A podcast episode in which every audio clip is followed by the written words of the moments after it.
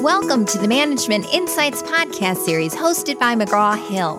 My name is Debbie Clare, Executive Marketing Manager for our management portfolio. Today's topic moral hypocrisy in the workplace. Our guest, Vanessa Hill. Thank you for joining us. Thanks for having me. Tell us a little bit about yourself. Okay, well, I'm an associate professor of management at the University of Louisiana at Lafayette, where I teach business and society, human resource management, and leadership courses. So, what got you excited about this topic? Well, I teach ethical leadership and also business and society. And what really interested me is why do good people do really rotten things to their direct reports? And more importantly, how do they get away with it? Well, let's dig in, right? What is moral hypocrisy and how is it different from hypocrisy? Okay, so when you look in the definition for hypocrisy, most of the times it's defined as the difference between what you say you believe in and what you actually do. Moral hypocrisy goes a little bit further.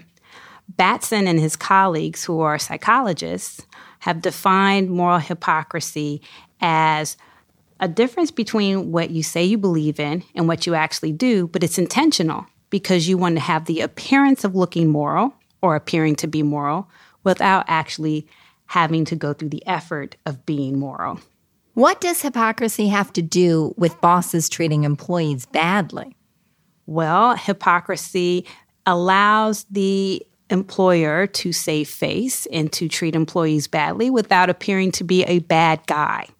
So the employer can look like they uh, have integrity and that they're behaving with goodwill, and then do some really rotten things and have the public and anyone else who would observe their behavior still think of them as a good player, as a good citizen. Why do you think bosses feel the need to be hypocritical? Because they're concerned about whether or not their employees are going to cooperate. So, managers have a lot of pressure to meet performance goals. They have a lot of pressure from competition. There's a lot of things that the manager has to consider in moving the organization forward. And they're concerned that the employees don't necessarily have the same priorities. So, instead of engaging in a direct conflict, it's much easier to try to convince employees that really what they're being asked to do is in their own best interest as well as the organization's, even when that's not necessarily the case. Now, is this behavior bad or just part of business nowadays? It depends on who you ask. So, there's been a tradition for a long time in business culture that how people behave in a business environment is different than how we expect them to behave personally. We compartmentalize ethics and we save that for our family and our friends. But in the business world, we seem to expect us different types of norms, different types of behavior that allow us to behave in what we would normally consider unethical ways um, we, we're allowed to behave that way without any judgment because it's business. It's not personal, it's business. So, what can companies do to discourage moral hypocrisy in their managers? So, going back to the work of these psychologists, Batson and his colleagues, and also some additional psychologists, um, Lammers and Stapel and Galinsky, they found that there's three things in general that make it likely that the manager will engage in hypocrisy. Uh, one is differences in power. So, the more powerful you are, the more likely you are to engage in hypocrisy. And the reason why is that these psychologists tell us that the more powerful you are, the more revered you are in society, the more that you have a level of prestige, the more we look up to you as a role model. And so we expect these folks to hold the moral standards, to hold us accountable, and to make sure that the culture is behaving ethically. So we don't question them.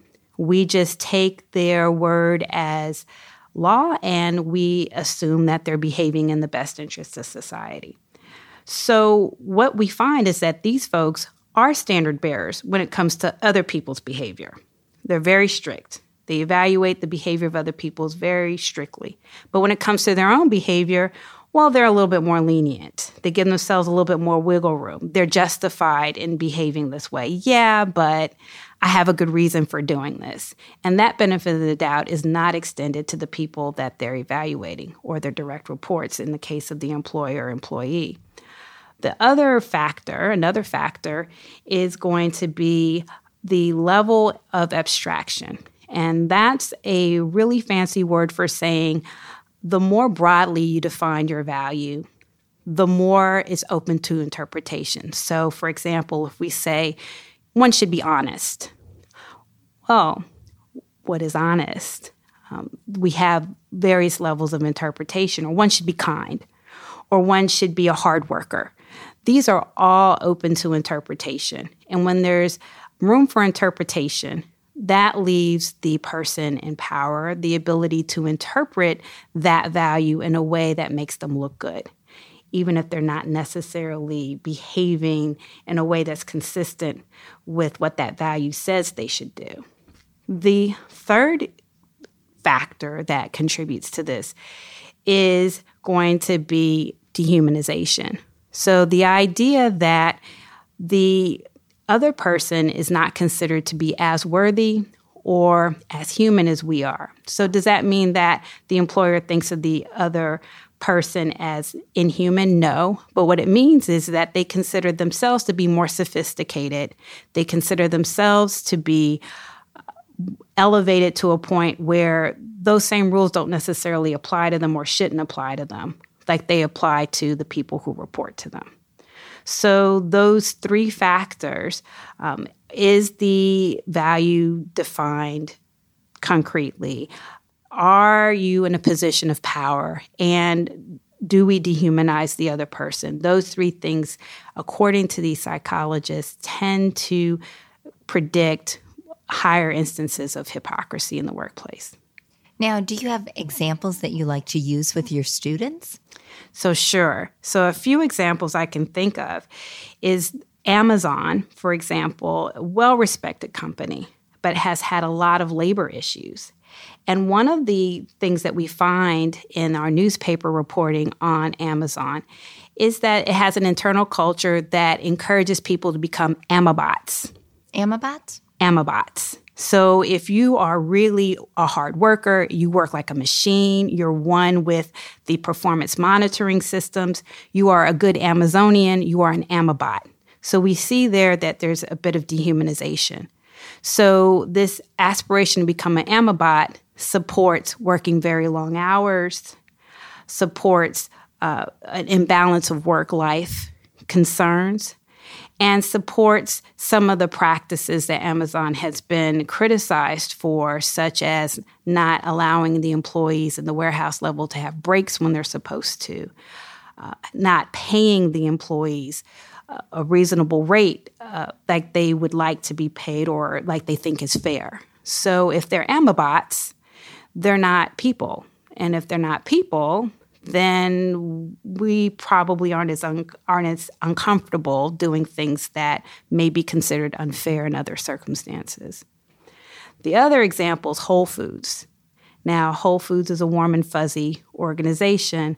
Under their previous CEO, John Mackey, uh, he was known for discouraging worker representation he actively fought against workers seeking representation beyond Whole Foods. And what he would say is, oh, at Whole Foods, it's not so much that I'm anti union, I'm beyond unions.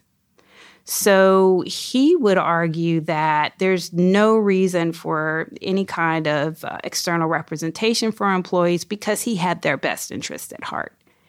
And there's no reason for them to seek to organize to even out the power relationship because, hey, they could advocate for themselves individually. And that often wasn't the case. So that was an example of Whole Foods trying to persuade the employee that there was no need for them to go outside the organization, that they would have their concerns addressed in a fair way. And I'm not saying that Whole Foods didn't do that, but what's important here, what we look at, is why he tried so hard to uh, dissuade people from exploring whether or not representation would be good for them. So, those are two examples of how employers have created this story or this narrative about we're in it all together. What's good for me as the employer is good for you, and you shouldn't question it. And if you do, then you're not a bad citizen. Then you're a bad citizen. So you're not a good AMABOT, and you're not a good team member. Now, do you have any closing comments for your peers? Uh, the only closing comments that I have is now we have an idea of those factors that make us vulnerable to engaging in hypocrisy. Maybe we spend a little time reflecting and making sure that we're not falling prey to those. So, do we try to make qualifiers or set up qualifying statements for our behaviors saying that, well, that doesn't really apply to us? Um, that the employers need that. The employees need that guidance, but we don't need it so much. Do we think of our employees on par with us? Do we think of them as having the same level of needs that we do? Do we put ourselves in their situation? Would we want to be treated that way?